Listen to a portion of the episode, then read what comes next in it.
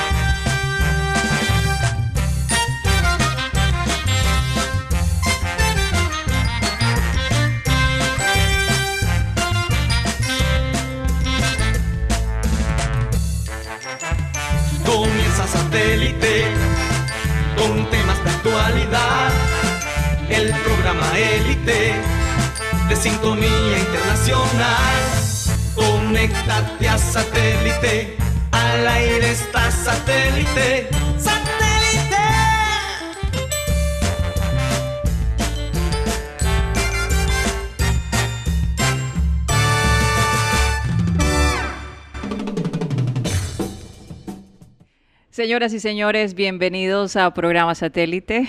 Es un placer estar con ustedes el día de hoy. Bueno, y eh, decirles que estamos transmitiendo desde Sistema Cardenal 1010 AM y a través del TDT, que también nos pueden ver, no, no ver, escuchar por allí. Y por las plataformas digitales, Abel González Satélite en Facebook. También pueden ir a nuestra página web www.programasatélite.com. Bueno, vamos a darle inicio y presentar a la gente que nos acompaña el día de hoy en la mesa. Aquí tenemos a Benjamín Gutiérrez, a Mateo Gueidos, tenemos a Cyril Gueidos desde el estudio B, tenemos a Iván Garrido desde la ciudad de Miami. En producción tenemos a Benji Bula, a Tox Camargo, a Alan Lara, nuestro amado Yeyito, y quien les habla, Karina González. Recuerden que también se pueden comunicar con nosotros a través, ya más directamente, a través de nuestro WhatsApp 300 716 0034. ¿Qué ibas a decir, Mateo? Ya no me preguntan cómo estoy. No. qué vaina. No, porque después se, se arma una, una charla larga y, y se me adelanta. Bueno, eh, vamos a comenzar el programa con la frase acostumbrada. Y la frase de hoy es de Pablo Neruda, un tal Pablo Neruda. Casi no lo conoce la gente quién es Pablo Neruda. Y dice así, si nada nos salva de la muerte, al menos que el amor nos salve de la vida. Y lo dice este poeta maravilloso, eh, porque realmente sus trabajos fueron, son joyas de la literatura. Eh, a pesar de, de no, él no solo era poeta, pero también era político, Sí. ¿no? Estuvo, fue senador, fue embajador para Francia, Sí, hay, hay, intentó ser presidente, pero, pero ahí no, no, hay Neruda el artista y Sí. hay Neruda El político. el político, que casi parecieron como dos personas. totalmente, Totalmente diferentes. diferentes, sí. Así es. Pero sabes, en estos días y como el fin de semana eh, te invita a explorar y a mirar cine y, cosas que te mantengan activos, no solo el deporte, ¿no? Y vino a mi mente la película Il Postino, o como lo tradujeron aquí el cartero y Pablo Neruda. Esta relación eh, de, de un ser como él, famoso, eh, lite- eh, con, una, con un intelecto bastante alto, una literatura Un profunda, gigante. un gigante, Literario. desarrolla una relación con un cartero de, esta, de una población pequeña, de una isla, pe- perdón, en, en Italia, y cómo esa relación se hace estrecha y cómo él disfruta enseñar a este cartero de cosas nuevas. Porque esto fue cuando Neruda estaba como aislado, e- Supuestamente, exiliado de, sí. de Chile, si no estoy mal. Sí, pero, pero Él tuvo que huir del, del país. Sí, pero no, no sé, de acuerdo a lo que leí, realmente Neruda nunca estuvo en Italia. Esto es una adaptación. Ah, como Eh, es una- algo ficticio. sí, ficticio, es algo ficticio. Pero lo lindo de esta película es que el que hizo el papel de cartero eh, tenía un problema severo eh, cardíaco y algunos pensaban que no iba a poder terminar la película. Y fíjate que el, el día después que él termina de firmar la película El Postino, fallece, le da un paro cardíaco y finalmente muere. Entonces, eh, al final, para O sea, sorpresa de muchos, no el personaje. el personaje, eh, el actor, el actor muere al día siguiente de haber filmado su eh, haber filmado el postino. Eh, para sorpresa de muchos, O sea, su, su último acto su último acto fue actuar en esta película. actuar en esta película. obra. Es su último trabajo. Mm. Y mm, cuando estábamos viendo la película, porque la vimos en cine hace muchos años atrás, al final mencionan el hecho de que él murió. Mucha gente no lo sabía. Mm. ¿Verdad? En Italia era muy conocido, pero de una manera internacional no. En todo caso, eh, les recomiendo esa película. Eh, es, es muy conmovedor y como estoy hablando del amor, porque el amor, el amor es lo que te hace sentir vivo en este, en este planeta Sí. si bien como él lo decía, la muerte es segura, mientras esperamos ese momento que todos vamos a llegar, hay que hacerlo con amor. No, y, y hay muchos tipos de amor. Sí, Porque, bueno, hay el amor romántico, sexual, sí, y hay el amor fraternal, así es, de los amigos. de los amigos. Se diría amoreros. O- o a lo que haces. Amor ágape. amor Mm. a- o a lo que haces. Es decir, si tú... O a lo que hace. Yo recuerdo que Abel amor. González decía que el amor fue un invento que se creó Dios para mantenernos eh, despiertos, para mantenernos vivos, Mm. para tener una ilusión, porque aunque una persona diga, no, yo no creo en el amor, el amor esto, lo otro, el amor está en él, es parte de nuestra, ¿cómo se diría? De, de- de nuestra, me- eh, eh, Nuestras necesidades. nuestras necesidades. Como el agua o el aire. Sí. Yo, mira, Es- yo, y, y eso está y eso está ahí pero pero también tú decides usarlo o sea tú decides Mm. amar a alguien el amor es una decisión que tú tomas tú lo tienes allí pero tú decides si lo usas o no Así es. Eso también. Yo, yo estaba pensando en, en- Porque un tema que hemos tocado con la doctora Claudia cuando ella ha estado con nosotros es esto de la salud mental con los jóvenes. ¿Por qué es que tantos jóvenes están deprimidos? Que, que hay, hay. En los Estados Unidos, por ejemplo, los porcentajes de suicidios han subido drásticamente. Sí. ¿Y por qué? Y aquí en Colombia también. Y, y yo te voy a decir algo, mi teoría es esta. Yo creo que lo que pasa es que se está perdiendo quizás un amor verdadero. Nos estamos enamorando de reflejos y no de personas, no de cosas concretas.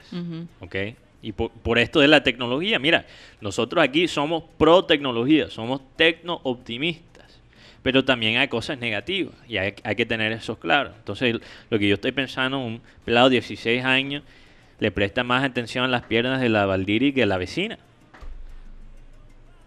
Que O sea, tiene más que- cerca. Que, lo tiene ahí al lado. Y nunca en su vida va a conocer a Valdiri. A no ser que sea la vecina de la Valdiri. Bueno, eso ya es otra vaina. eso ya-. Pero lo que yo te Ah. lo que usted decía sobre el, el hombre que muere, Mm. Dios siempre te permite un espacio en tu vida donde, donde, como dice, donde tú digas, tengo la bandera. La historia de que dice, su último acto fue este. De amor. Para esto fue llamado al mundo. Así Para es. esto fue, fuiste enviado. Así y el mayor acto de amor, como dice la Biblia, es la muerte de Jesucristo. Así es. Que es la revolución del amor. Revolución de amor. Una cosa que estábamos hablando tú y yo, Karina, fuera del aire, es de esta pandemia que se- obviamente nos muestra qué tan conectamos, con, qué tan conectados estamos con el mundo. Que alguien en China básicamente contagió a, a- a todo el mundo. Eso muestra, no es para criticar a los chinos, pero muestra qué tan conectados estamos. No estamos aislados. No estamos en Lo que pasa en, un- en una parte del mundo afecta lo resto. Entonces Sí. yo creo que es lo mismo con el amor. Yo creo que, Hay se que contagiar. hay que contagiar, en vez de un virus, con el amor. Hay que, hay que crear una pandemia del amor. Ahora que mencionas eso, eh, interesante estas próximas semanas, que va a ser en vez de dos cifras de cédulas eh, por día, va a ser impar y par. Hoy Mm. comenzaron los, los par, mañana nos toca a nosotros los impar y así. Eh, algo que a algunos eh, nos anima, pero a la vez nos preocupa, asusta. un poco, porque ya hemos visto como por ejemplo en Francia, en Grecia, que tenían unos números más o menos bajos, empezaron a salir sin tapaboca, a descuidarse, y ahora los números se están disparando. Inclusive aquí mismo en Colombia, yo me puse la tarea de observar, por ejemplo, la ciudad de Barranquilla versus Medellín y Cali, ¿verdad? Y la cantidad de gente ya recuperada en Barranquilla es altísima, Estamos hablando de más de 24 mil personas recuperadas y por lo menos 4 mil y pico que tienen el vivo en, eh, que tienen vivo en este momento el, el virus. Mm. Eh, un bajón tremendo en cuanto a, a- a la gente hospitalizada y a los fallecidos. En cambio, en Medellín es más la gente contagiada que la gente recuperada. Y lo mismo en Cali.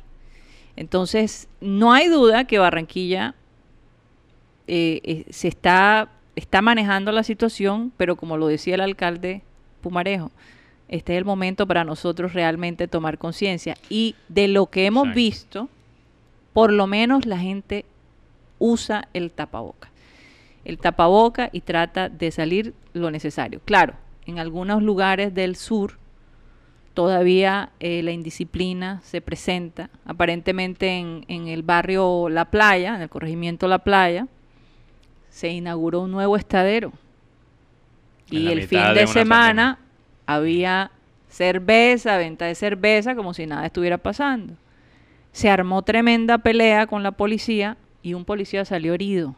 Una persona aparentemente hirió a un policía con, con una navaja Por tratar de por controlar. tratar de controlar. Entonces, eh, se siguen presentando este tipo de cosas, pero en términos generales pinta bien la cosa. Así que vamos a ver qué pasa. De verdad que, No. que- que los días lo dirán todo. Tenemos que aprender de lo que pasó en Bogotá. Bogotá bajó la guardia y tuvieron otra segunda ola, básicamente. Yo, yo creo que el Segundo tema, pico. el tema en Bogotá fue el tema de las pruebas. Mm.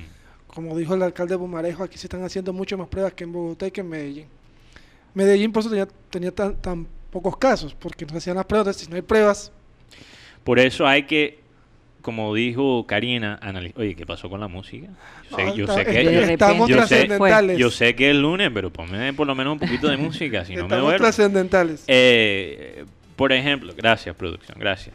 Eh, lo que dijo Karina, es importante analizar los números de las personas recuperadas. Eso ahí te dice, más que los números En de total, casos, de- en de total, casos. Son la- las personas recuperadas. Sí, Tenemos exacto. más de 24 mil personas recuperadas y por lo menos 40 mil, pues, perdón, 4 mil con el contagio. Eso es lo que se reporta a nivel nacional. Pero lo otro, y es que esos 4.000, casi el 70% están en casa Están en casa. y sí. pocos están en UCI. Exacto, que es una sí. gran cosa. Sí, la, Sí, el UCI, más, más que el número de recuperados es el porcentaje de recuperados. porcentaje de recuperados, exacto, exacto. Sí. No, y, y los porcentajes de UCI, que bajaron 48%, es lo último que vi. Entre 48 y 52% está el UCI. entonces, Oye, por otro lado, me llamó la atención este artículo y tengo a Cyril Gaidos para que me apoye un poco porque aparentemente eh, sacaron un artículo, la Oficina de Asuntos Consulares del Departamento de Estado de los Estados Unidos, en donde pone a Colombia como un país muy peligroso, donde recomiendan a las personas de los Estados Unidos que quieran venir a Colombia tener mucho cuidado. Y nos ponen al nivel de Afganistán, Cabo Verde, Irán, Irak, Siria y Egipto, entre otros. Entonces, nos dimos la tarea de averiguar, bueno, en este momento yo creo que nosotros los colombianos tenemos más terror de ir a Estados Unidos que, los gringos de venir acá. Porque honestamente el contagio que se está viendo allá, el- el caos social que uno ve, ¿verdad? Eh, el hecho de que cualquier persona puede portar una arma y de pronto disparar en un centro comercial o en los mismos colegios. Claro, guardando las proporciones, ¿no? Pero, ¿por qué ahora Estados Unidos, ahora en este momento, nos califica eh, como un país violento en medio de la pandemia, cuando en días pasados no había hecho tanto énfasis? Nos llama poderosamente la atención. No sé, Cyril, si me quieras apoyar con una información que juntos encontramos el día de hoy. ¿Perdimos a Cyril? Eh, Cyril tiene problemas de, de sonido porque allí está, Mm. lo tenemos. Ah, ok. No sé qué pasó. Es que estaba, estaba hablando y tenía... Estaba en mute, estaba en mute. Eso nos pasa a todos. Bueno, adelante, Cyril. Bueno, gracias Karina. Saludos primero a la mesa y todos nuestros oyentes. Am, no, es cierto, por ejemplo, nosotros estamos, a- para, para hacer punto de comparación, digamos, por lo general se, ha- se hacen las estadísticas eh, de crimen y en este caso, digamos, homicidios por 100.000 personas en la población. Sí. Entonces se habla, por ejemplo, que en Los Ángeles es 7, creo que era 7.9 la última estadística de homicidio por, por 100.000 personas. Y vemos que Bogotá, por ejemplo, lo había bajado creo que a 10.9 por 100.000 personas. Ellos han bajado radicalmente eh, crimen, eh, estos tipos de crímenes violentos en, en la- en nuestra capital. Y si vemos a, a Barranquilla en punto de comparación es como el doble, estaban como 20, 20 punto algo por 100 mil. Entonces, pero si mira, por ejemplo, a una ciudad tan grande como Bogotá en comparación a una ciudad grande como Los Ángeles, eh, la diferencia no es, no es mucha, especialmente cuando hablamos de la diferencia económica que hay en, en- en cada, en cada país, donde nuestro PIB, nuestro Producto do- Bruto Doméstico, no, Mm. no, no creo que ni siquiera alcance el Producto Doméstico de California como estado, ¿no? Sí. Pero ta- Pero, la, la cosa interesante para Mm. mí es el, el- el tiempo en que se está anunciando esto. Y Sí. hemos visto de parte del presidente Trump y su administración que ellos les gusta primeramente decir que ellos son los únicos que ponen como la pauta de lo que es importante, no es importante eh, eh, pasando mundialmente. Hemos visto cómo ha puesto otra cosa a distraer el mismo tema TikTok, por ejemplo. Eh, ¿Por qué TikTok ahora eh, se dio por, por atacar a TikTok Mm, ya en estas semanas? Fue porque en, en, bueno, él estaba haciendo este evento de campaña en Oklahoma y se usó realmente TikTok para engañar a los organizadores, para ellos pensar que iba a llegar 20 mil personas y realmente llegaron menos de como- 6 mil personas. Sí, como 5 De mil. ese entonces, básicamente, el presidente Trump le gusta buscar culpables y también atacar. Entonces es un todo punto de distracción. Y, y pienso que también aquí, en este momento, eh, de nuevo hemos visto señas bipolares, porque por un lado, en el 20 de julio, eh, eh, el, día, el día del 20 de julio, él nos felicita como país y por otro lado tenemos parte de la administración que nos está tratando de dar por, por la cabeza Mm. eh, y, y es como decir, hay sitios que están, quieren tratar de decir que hay sitios que están en peores condiciones que, que lo que está pasando en Estados Unidos y distraer con cosas globales de lo que está pasando domésticamente. Claro Pues, está que en los departamentos que ellos más men- mencionan, eh, es decir, eh, son muy específicos. Habla de Arauca, Cauca, Chocó, Nariño y norte de Santander. donde se ha visto, si no estoy mal, un pico bastante fuerte en, en la cantidad de secuestros, que es una de, de las preocupaciones que tiene eh, el gobierno americano, es, es que los secuestros... La zona del Pacífico que llaman. Sí, y, Así y es. también, y también ah, hay un tema que es importante aquí. Yo dudo que le importa a la, a la administración de, de Trump, pero que quizás preocupa a los gringos en general y es eh, los ase- ah, las muertes de estos activistas del, del el- el medio ambiente. Del medio ambiente, sí. De Que Colombia climáticos. desafortunadamente es uno de los países con el más alto índice de, de muertes de activistas. Entonces eso, eso también es preocupante. No hay que... Y, y, de- y- y aún todavía de periodistas. Entonces, yo, yo sí creo que, que sí le importa a la administración porque hace unas cuantas semanas precisamente donde Estados Unidos estaba enfrentando a Colombia sobre esos hechos y diciendo que básicamente que tenía, teníamos como país ah, que de tomar control sobre el asunto. Y yo pienso que esta es una medida más que están tratando de usar, de presionar al, al gobierno de, de Duque, de precisamente ah, poner mayores protecciones, ¿ok?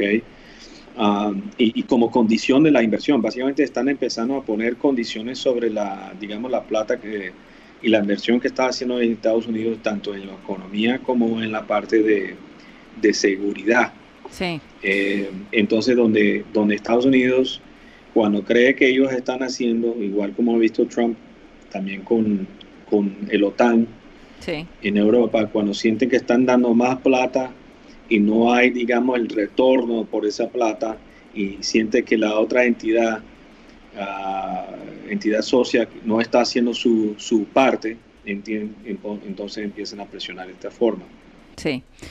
Bueno, eso, eso está allí. Vamos a ver eh, qué pasa en el futuro, en dónde vamos a terminar, porque eh, una cosa sí menciona, y es que la gente cuando viaja de Estados Unidos para acá, ellos dicen que no hay la garantía, o sea, e- es, posible que el gobierno cierre los aeropuertos a raíz del COVID y la gente se quede acá atrapada. Entonces es algo, pero en este momento, en cualquier país que tú viajes, eso puede suceder, literalmente. Claro.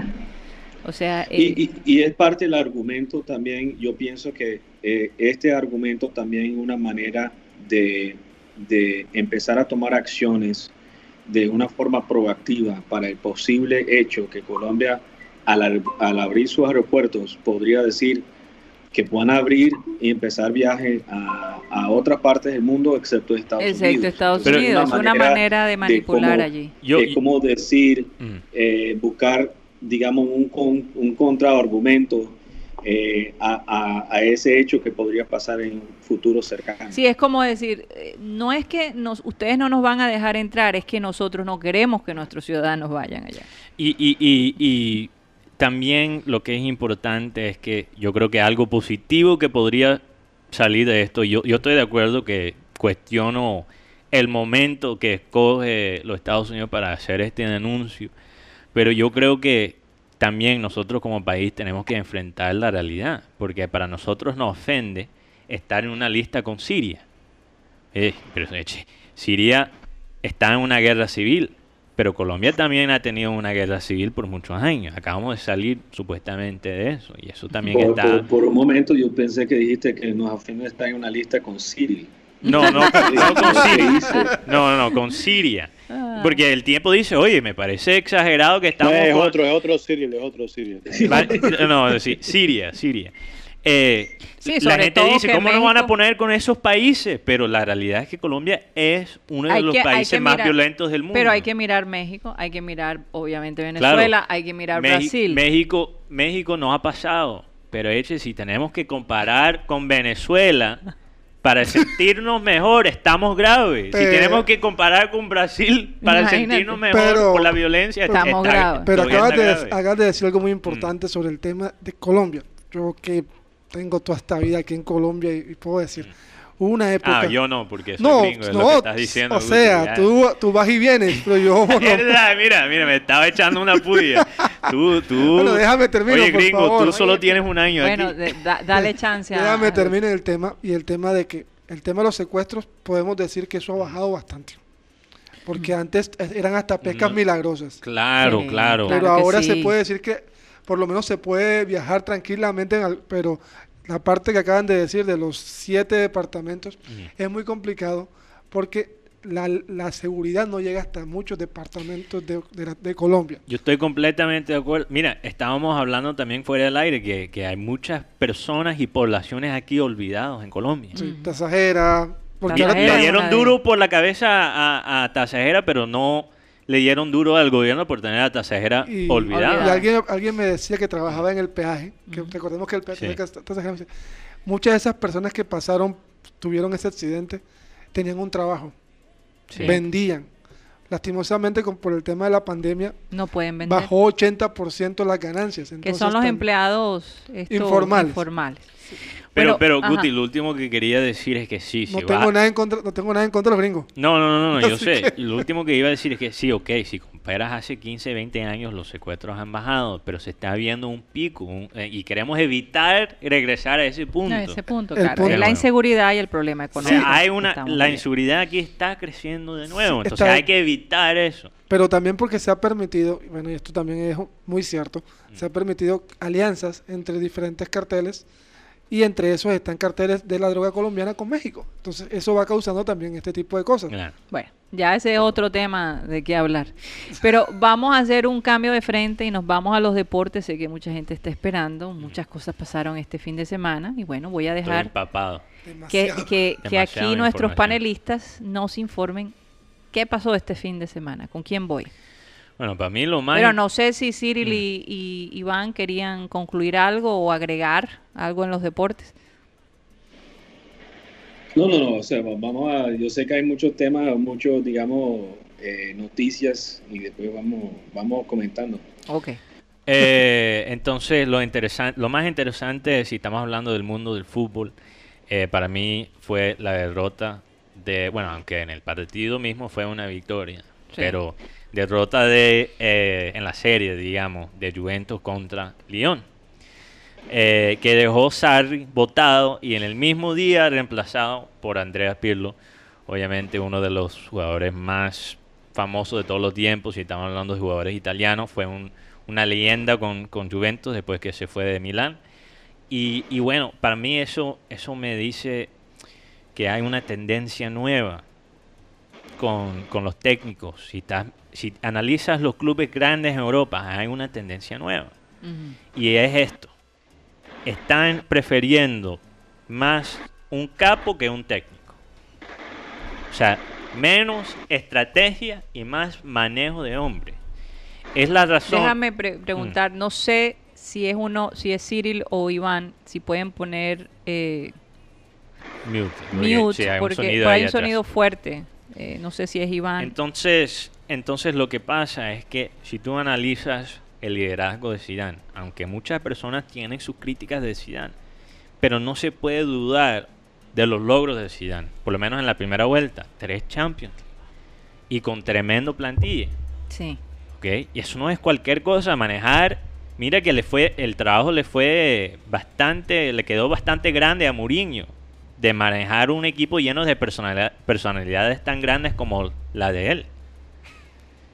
Entonces, lo que yo creo que lo que prefiere los clubes como Juventus, porque lo que pasó con Sarri es que Sarri tiene un estilo de fútbol bastante definido. Él hasta incluso le llaman Sarri Ball, pelota de Sarri. O sea, hay, hay un...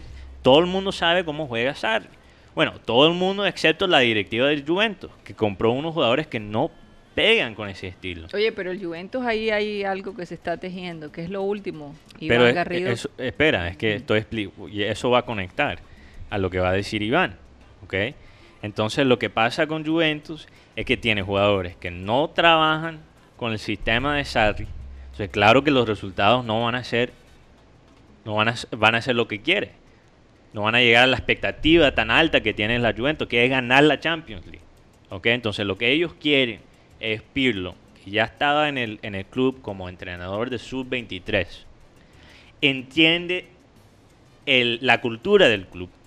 No es un gran técnico, no tiene experiencia como técnico de primer equipo, pero sabe cómo manejar los jugadores que van a traer la directiva del club. Entonces, básicamente los técnicos ahora son más títeres de la directiva que propiamente eh, técnicos mismos. Y yo te digo, si tú no tienes Klopp o Guardiola, para mí eso tiene sentido. Ha- Hasta ahora ha- funcionado. Iván, yo sé que tienes allí un par de notas a propósito del Juventus. Adelante.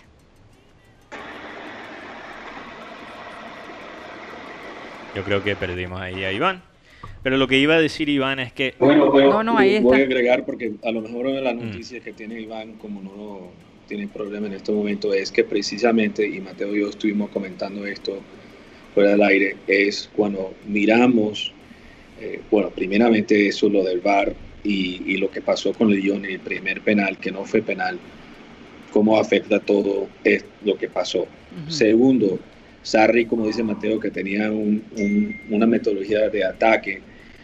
Y eh, yo creo que esa metodología es una metodología o digamos eh, eh, visión que le gustaba a, a Cristiano Ronaldo. Entonces, en este momento yo dije, la partida de Sarri, ¿cómo va a afectar a- al ánimo de Cristiano? Y fíjate que justo después empiezas a, a circular ru- los rumores que vincula a Cristiano con un cambio a, a PSG, Hmm. ¿verdad? A Paris Saint-Germain.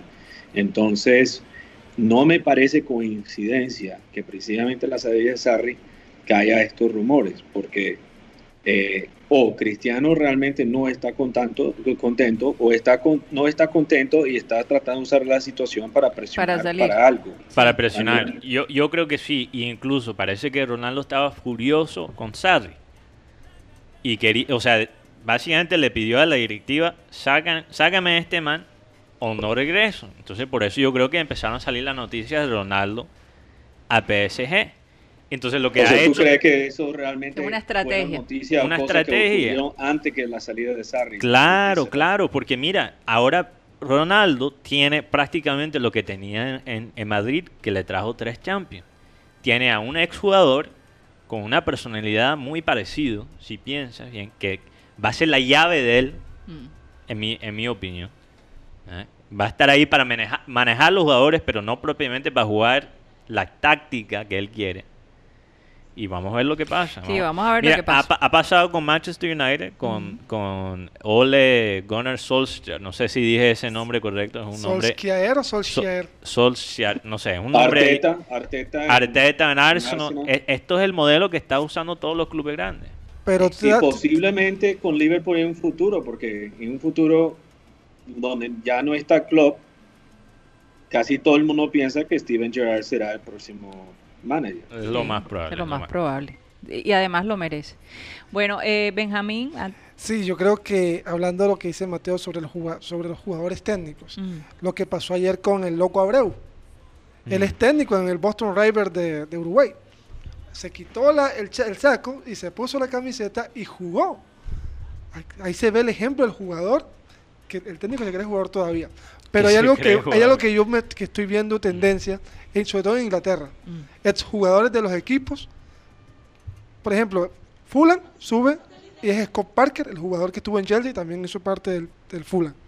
Solskjaer hizo parte del Manchester. Eh, Scott Parker fue parte de Chelsea. No creo Claro. que fue parte de Tottenham. No, de Chelsea también. Ah. Lo contrataron después de un partidazo ante el equipo Chelsea. Mm. Está Mikel Arteta, que le ganó, ganó, ganó la, la Supercopa de, de, De Europa. de Inglaterra. Oh, de Inglaterra. de Inglaterra. Ok. Sí, están, están los ju- exjugadores en, en esta posición. A Lampard, mira Lampard, Lampard. mira aunque, Gerrard. aunque Lampard sí ha llegado a Chelsea con un estilo muy definido y le ha, eh, le ha básicamente dado paso al talento joven. Sí, el- Entonces, Lampard quizás es la excepción porque él sí se quiere establecer como un club o un Guardiola. En cambio, en el tema Gerard, Mm. que por ahí lo veo discutiendo con Morelos, ahí siempre discute. No, él- ellos no están discutiendo. Porque le dije él como que tiene la cabeza puesta en otro equipo y esto es una, esto no es discusión, pero es como también una Sí. presión. No, es que tú tienes que tener cuidado a veces con las traducciones, porque yo leí los comentarios originales de Steven Gerrard cuando estaba hablando de Morelos.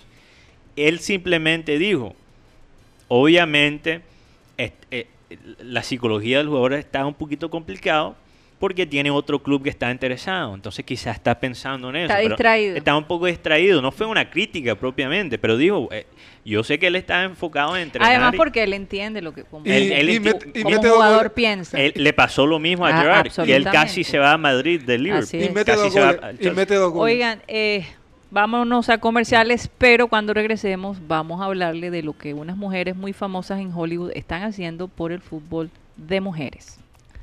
Vamos al comercial.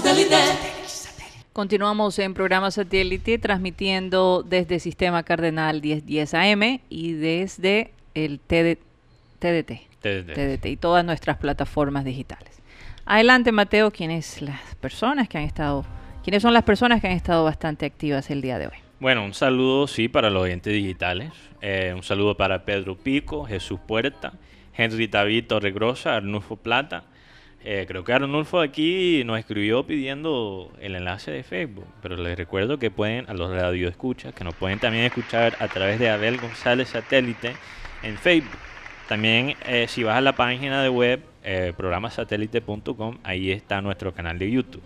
Eh, un saludo para Abelardo Pico, Jeso- José Gregorio Ruz Castro, Nae Lupe Orozco, Frank Rivera, Sandra Ojeda y Oli Mengual. También un saludo muy eh, eh, bueno, fraternal a Melis Char Charri, que está en Santiago, Chile. Ella dice que en efecto Pablo Neruda sí pasó seis meses en Capri, en Italia. Ah, sí estuvo ahí. Que Ok. Capri no es la isla que muestran en esa película del Sí, es Postino. diferente, es diferente. Eh, muestran otra isla, tú la, tú la mencionaste, pero en efecto él sí pasó seis Creo que meses se en llama Capri. como Silena. Tengo que, Eh, que eh, se- mirar. seguramente ellos basaron esa película en Puede ser en la estadía de él ahí. Sí, entonces... Yo pensé que finalmente no Mm. había estado. Pensé que había estado en Francia y no en Italia. Ok, también un saludo a Antonio Urbina, eh, también a Joan Nieto que está en sintonía. Eh, Joan Nieto dice que tuvo un susto ahí de COVID, pero todo salió negativo, gracias a Dios, Óyeme. Joan. No sabía eso. Y bueno, muchas oraciones y un abrazo. Bueno, un abrazo desde lejos. Mucha moringa. Sí, eh, también un saludo para Rodolfo Zuluaga. Ernesto Martínez, que aquí dice que él lo llaman el bambino. Pero, pero lo que yo quería saber, Ernesto, es que si es un nombre que tú te inventaste o de verdad te llaman el bambino. Il bambino. El, el bambino. En Así le- Italia es il. Bueno, Il, aquí. Sí, el bambino El es lo- bambino. eh, porque tú sabes que a veces uno se inventa el apodo para ver si pega. Alguno, alguno. Pero yo creo que mejor es cuando el, el apodo te dan, te lo dan otra persona, ¿verdad? Es mejor así. También Luis Caballero, un saludo para eh, Jorge Ribón y Sony, que nos están escuchando desde Puerto Colombia.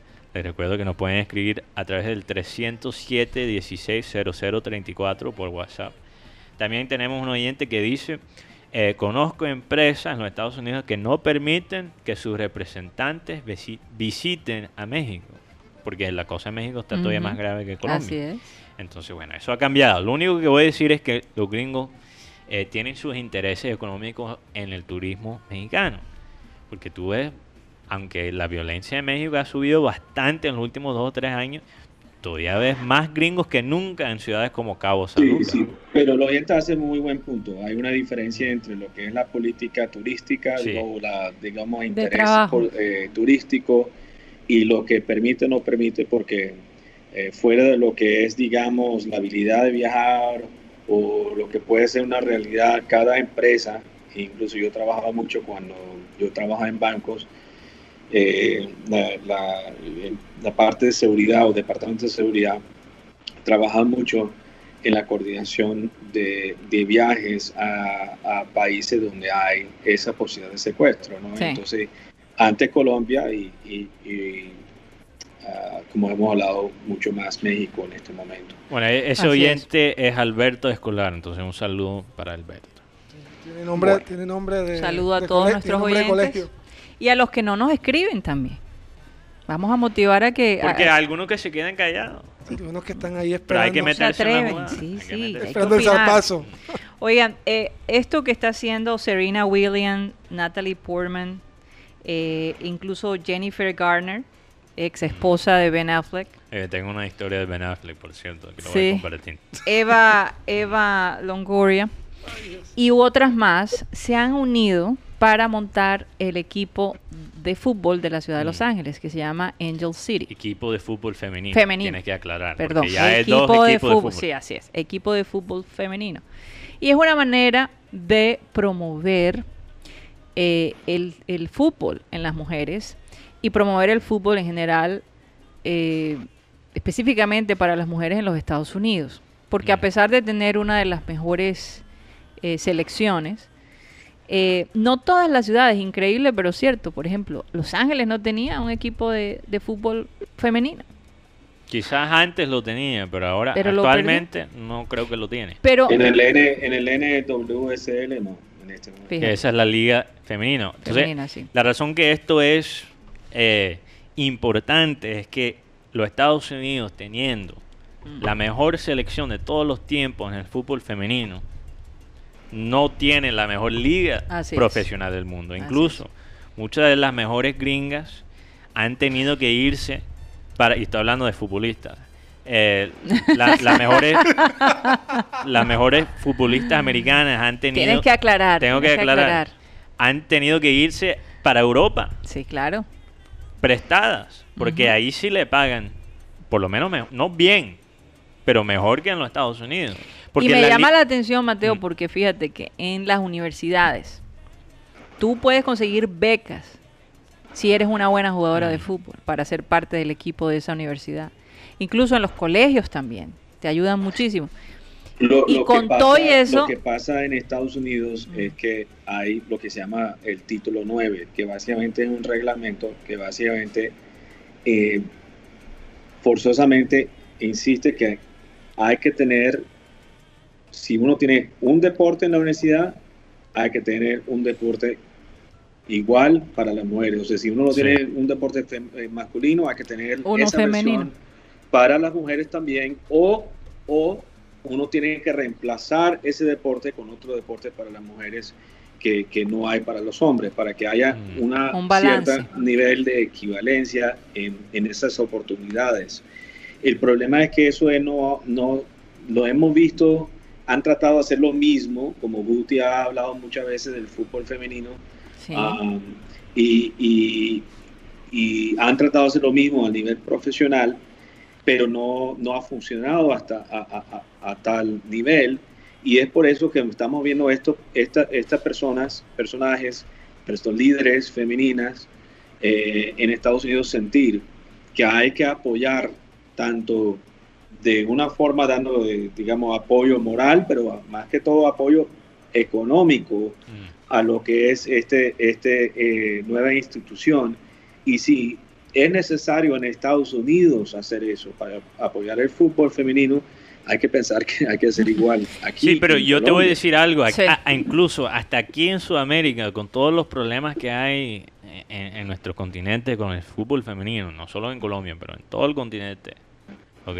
Por lo menos la Copa de Libertadores exige que los clubes aquí masculinos Tengan uno La femenino. Conmebol exige que los clubes masculinos para poder Sí. estar en los torneos, tanto Libertadores como inviertan en el fútbol femenino. en el fútbol femenino, mientras que el- los clubes masculinos en los Estados Unidos no tienen ese deber, no tienen ese Sí, deber. es más fuerte los intercolegiales o de universidades que, que, que la Liga Nacional. Y, y aunque eso es muy bueno, digamos, para la calidad de vida de estas deportistas, porque, Sí. ojo, bueno, Sí, por, pero- lo menos, por, por lo menos salen con un grado, Sí. Con una profesión. con una profesión y una Sí. carrera, y muchas veces sin tener que pagar eh, el, el precio. Exactamente, ni siquiera El un peso por su... por Pero, su- pero lo que pasa, lo que pasa con, con el sistema universitario en los Estados Unidos es que eso es básicamente un agujero negro para el Pero, talento. Ahí se pierde un pocotón de talento que nunca llega Por, por ejemplo, nivel falta de profesional. oportunidades. Sí. por ejemplo, yo estaba viendo el caso de Deina Castellano. Para los que no saben, ella es la mejor venezolana que ha tenido en toda su historia. Esta jugadora estaba de fútbol. sí, en la universidad, no sé si era de Miami, recuerdo. Ella decía que ella no veía profesionalidad en Estados Unidos y que ¿dónde está ahora Atlético de Madrid?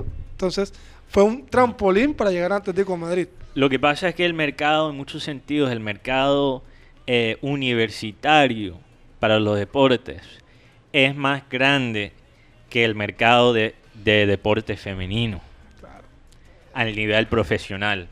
Y las universidades son tremendas empresas, básicamente. Y las universidades en, en los Estados Unidos funcionan con unas empresas O grandes. sea, ¿qué equipo De- de Estados Unidos tiene La- la- femenina? La diferencia es que gana, gana la universidad y no gana el, el atleta. Exacto. atleta Entonces mismo. imagínate, tú me vas a decir que Todos los fondos que reciben. por podemos, podemos, podemos básicamente eh, tener, obtener las mejores jugadoras del deporte en los Estados Unidos sin tener que pagarle sueldo. Joder, Oye, tremendo me- negocio. Es, es algo que, Tremendo que Pasa las que no, le, no le universidades... ofrecen tanto sueldo, pero sí le, le ofrecen el, el college, la beca. Sí, que. Sí, Pero, claro, por ejemplo, Pero Eso vale un billete. en Es que no Argentina, le pueden ofrecer sueldo para nada. No, O sea, no pueden ofrecerle sueldo para nada. solo beca, incluso, eh, por ejemplo, lo que llaman los boosters, que son la- la- los, los grupos de apoyo de, de padres o exalumnos, no pueden dar plata directamente a un atleta. Eso, Eh, incluso más, muchas veces el- ha habido único- escándalos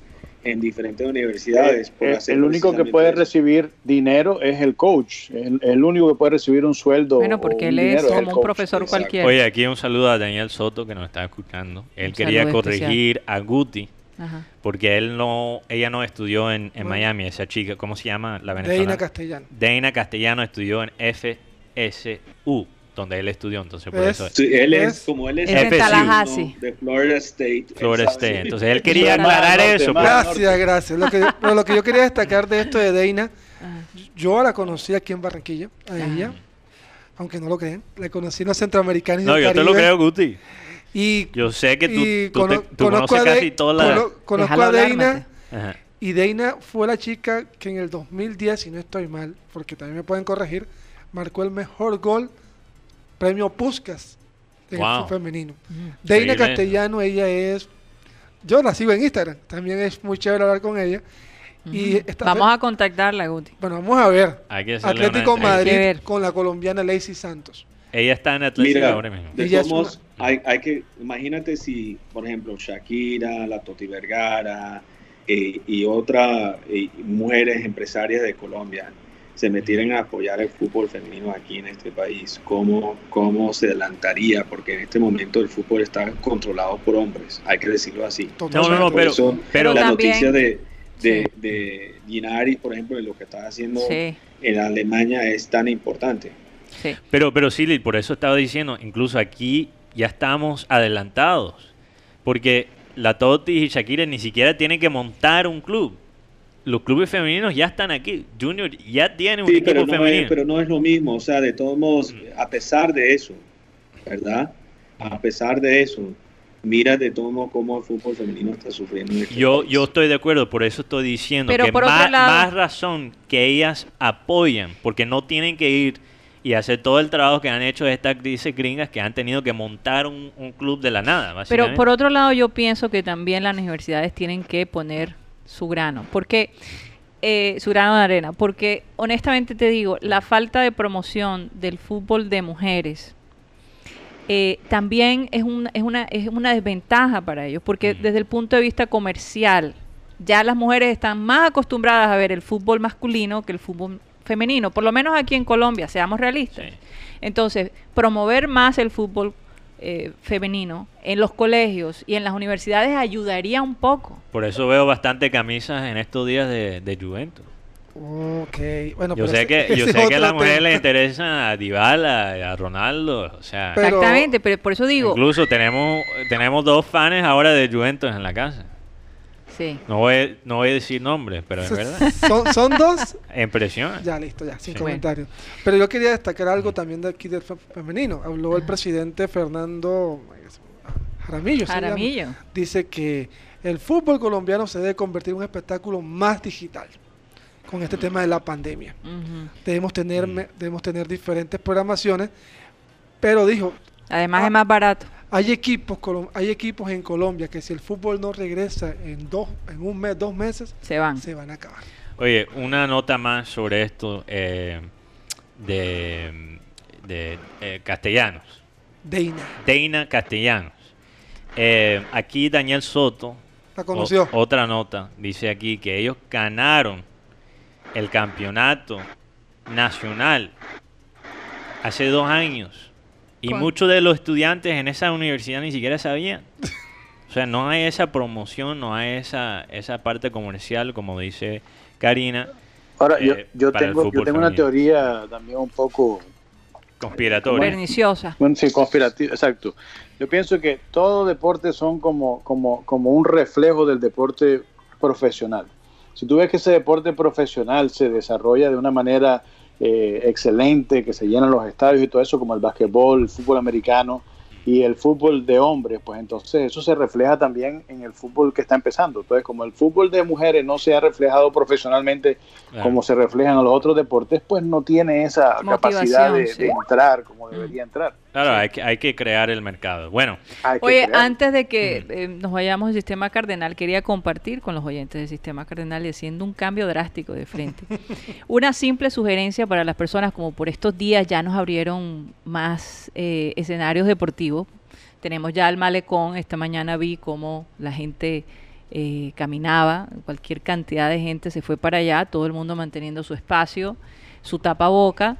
Eh, los parques y las calles llenas de gente caminando, sus- las parejas, aunque increíble. ahora mismo hay tremendo aguacero. Saluda a Alan Lara que Sí, en el sur. ni Ah, siquiera... Sí, en el, en el su- sur y centro En la del- 8, por la 8 donde vive Alan. La saluda. canoa, la canoa para Sí, Alan, parece por que está favor. cayendo un aguacero tremendo. Mm.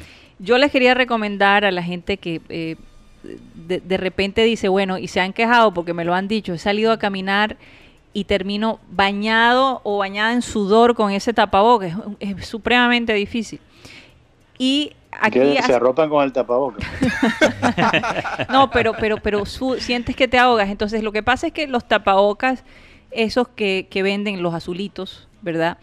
Eh, eh, tú no, no se puede respirar muy bien a través de estos tapabocas. Entonces, más si tú estás haciendo ejercicio. Entonces, recomiendan, por ejemplo, buscar tapabocas de tela eh, que tenga un poquito de más filtro, eh, eh, digamos que el aire de alguna manera se sienta un poco más el oxígeno, pero buscar colores también claros. Colores claros, no, no el negro, por ejemplo, esos tapabocas negros que yo veo a veces la gente caminando, yo Dios mío, bañados en sudor Y con ese el calor, el negro. se- se- el, el sol pica mucho más allí, en cambio, Mm. colores claros evita ese No tipo de no absorbe tanto. Y sí. por otro lado, sugieren que antes de salir, pues ponga unos minutos el tapaboca en el congelador para que esté frío. Oye, buena idea. Idea. Entonces usted se lo pone y Y sale a caminar con su tapaboca frío. Con el de Pitbull que tengo. Eso ayuda, eso Oye, ayuda. Son otro- pequeños tips que pueden usar eh, eh, ahora que, que hay esta motivación. un poquito de su perfume favorito para que. Oye, Bueno, eso no funciona porque yo le echo alcohol y, y me- me estoy ahogando literalmente. así que- Yo, bueno, muy buena idea. Yo he empezado a caminar hasta el estudio de nuevo. Eh, voy a chapear a alguien, no, no voy a decir nombres, lo más probable es que nos esté escuchando. Pero alguien dijo, oye, ese Mateo es bien gringo, ¿ah? Caminó tres cuadras y está mamado. Es lo que dijo es- esta persona. No puede ser. Imagínate, imagínate. Entonces, bueno, y es verdad. Y es por el tapabocas. Pero no, no era Pero por es que ser Mateo gringo. usa este tapabocas. No, pero no, oye, pero no me lo tocas. Ahora lo tengo que desinfectar. Amarilla, roja. Ahora lo tengo que desinfectar. Amarilla Bueno, o roja. Eso es, eso alcohol. es roja, eso es roja. Pero, Eh. pero lo que lo que iba a decir, yo estaba cansado no, no por ser gringo, pero es que tenía las piernas frías después de estar en cuarentena seis meses. Bueno, la pero, pero, usaba. pero te- tú tienes la opción de caminar. Una cosa es que no, no, no, Bueno, no eh, tengas la Te- te- te disciplina de falta- hacer te ejercicio. hace- Te hace falta un partidito de boletrapo. Oh, oh, demasiado.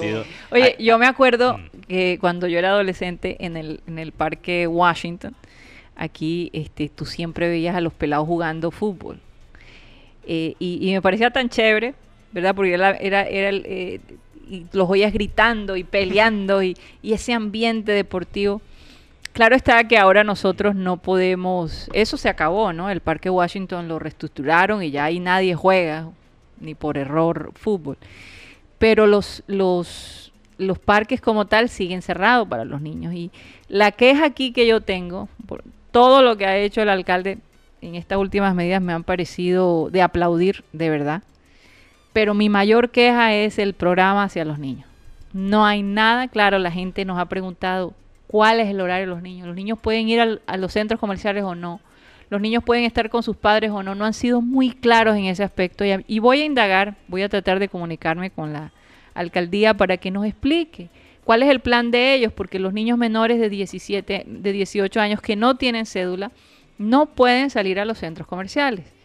No pueden hacer ninguna otra actividad que no sea solo los parques.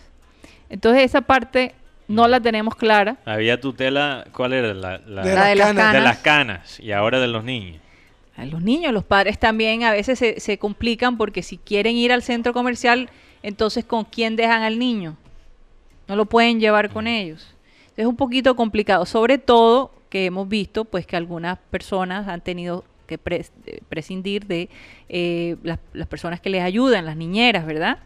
Entonces ya no es tan fácil dejar los niños en casa e irse a los centros comerciales. Yo creo que no la están poniendo difícil a las familias que tienen niños de esta edad, que son menores de La rebelión 18 de las años. canas. Entonces, a la ojalá rebelión más claridad en ese aspecto. Más claridad. Sí. Definitivamente. Oye, un- aquí Enrique Martínez, bueno, el bambino, como lo llaman. Enrique, necesito que me aclaras eso. Este oyente que no escribe, que él es el Enrique, o bambino. Enrique o Ernesto. Oh, no, perdón, es Enrique, sí, eh, aquí dice. Ah, oh, es que son oyentes diferentes. A Ernesto y a Enrique, me confundí. O sea, Tú ¿Cuál es el bambino?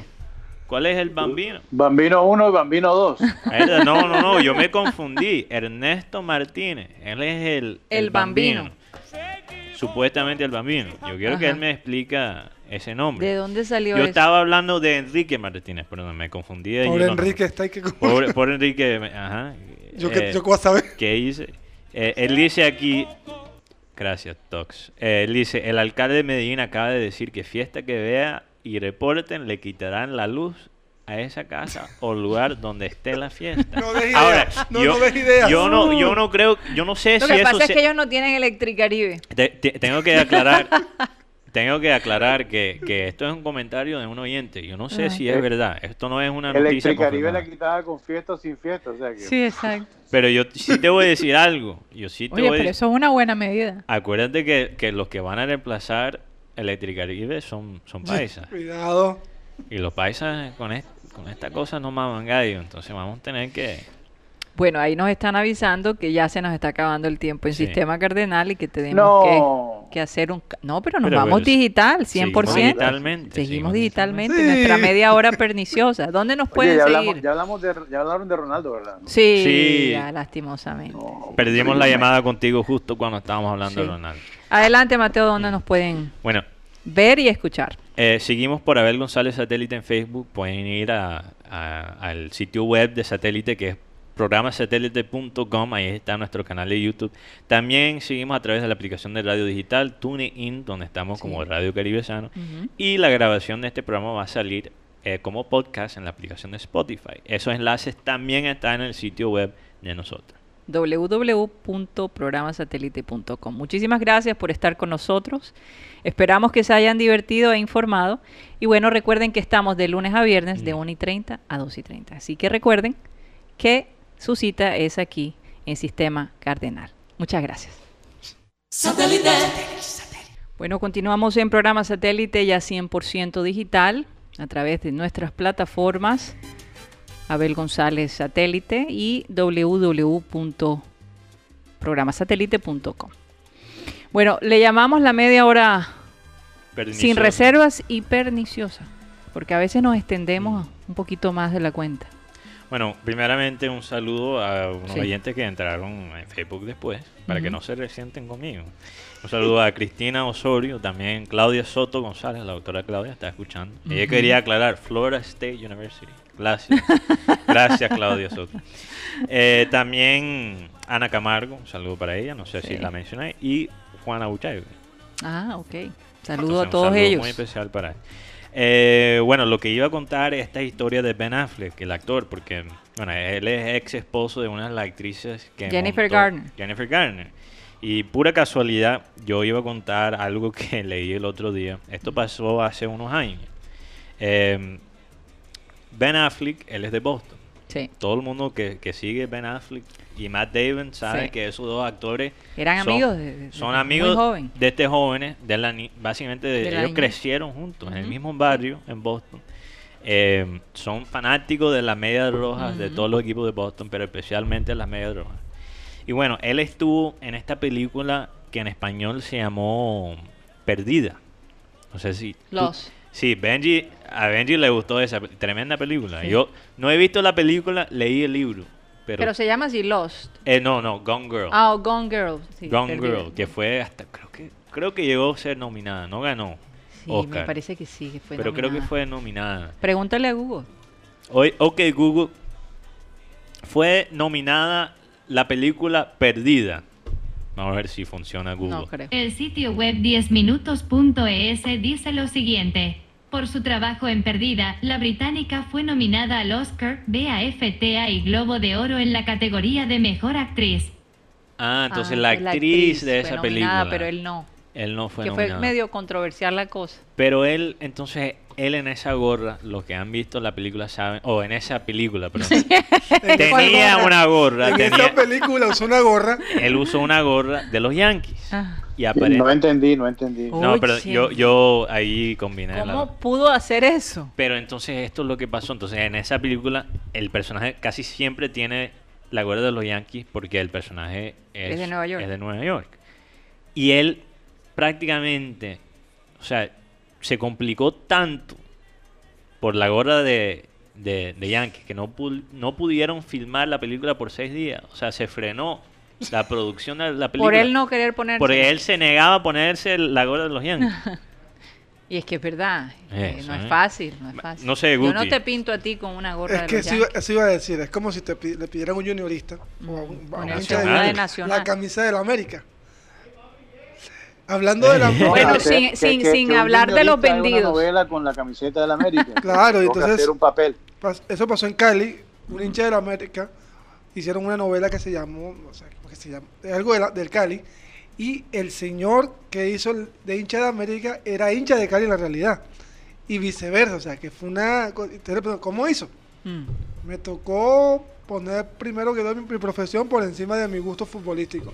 Pero sigo Pero, amando- pero es que es que en Estados Unidos eso es, eh, o sea, la rivalidad entre los Yankees Es la- eh, quizás la más grande de los Estados Unidos. es la más grande. Y del mundo, podríamos decir Bueno, que uno, uno de los más grandes del mundo, de todos los deportes. Como dicen ellos, es la serie mundial, pero solo se juega en Estados Unidos. Mundial porque es del to- carajo. todo el mundo odia a los Yankees porque siempre ganan. Ganaban. pues. Ganaban. Ganaban, tienen 10 años Mira, que no ganan. ahí está mostrando fotos con Ben Affleck y ahí está Jennifer Garner con todo. Oye, me, me gusta esa chaqueta de la media roja, la voy a tener que conseguir. Oye, pero hablando del béisbol, yo sé que, bueno, quería hablar de el fallecimiento de Gabriel Ochoa Uribe. Sí, que no lo mencionamos ahora que, anteriormente. que Guti mencionó eh, América. América. y Benji ahí atrás en producción ¿Quién dio, él dio su grito porque él es un costeño chimbiado. Sí. Eh, pero antes de eso quería dar unas notas rápidas yo creo béisbol. que yo le tengo que preguntar a Benji Mm. más adelante en qué momento él cambia a la América. Cuando ¿Cómo va- es que una persona de Barranquilla Es que él nació cuando la América estaba en todo su esplen- esplendor. Entonces, por eso él le da a América. No, es- esa historia ten- me la tienen que contar de- detrás del micrófono para yo entender y a ver si encuentro algo de empatía al respecto, porque sinceramente todavía no no no, Sí. No ubico la cosa. No, Y noso- nosotros queremos a Benji, lo respetamos en todo excepto esto. Sí, esa parte es como el Eh, lado oscuro de él. Imagínate. La verdad. Hay que, hay que, bueno. Bueno, eh, Eh, sí, unas notas rápidas Gabriel del. Ochoa, sí. Antes de Gabriel Ochoa. Mm. eh, Donovan Solano tiene 14 partidos con un hit. Está llegando al récord. Eh, creo que ya pasó la por la mitad para un colombiano. De partidos seguidos con un hit. Creo que es Rentería que lo tiene con 23 partidos, si no estoy mal. ajá. O sea, le faltan 9. Con los gigantes, si no estoy Y- mal también, ¿verdad? Tam- ¿O fue con los cardenales? No sé si fue con los Cardenales, pero estamos hablando que Donovan Solano, cuando los mejores bateadores de las ligas mayores ni pueden comprar un hit ahora mismo, Mm. porque ha sido difícil batear en esta versión medio rara de, del béisbol. Ha sido bastante difícil, las estadísticas lo, lo, lo muestran. Donovan Solano la está rompiendo, como dice.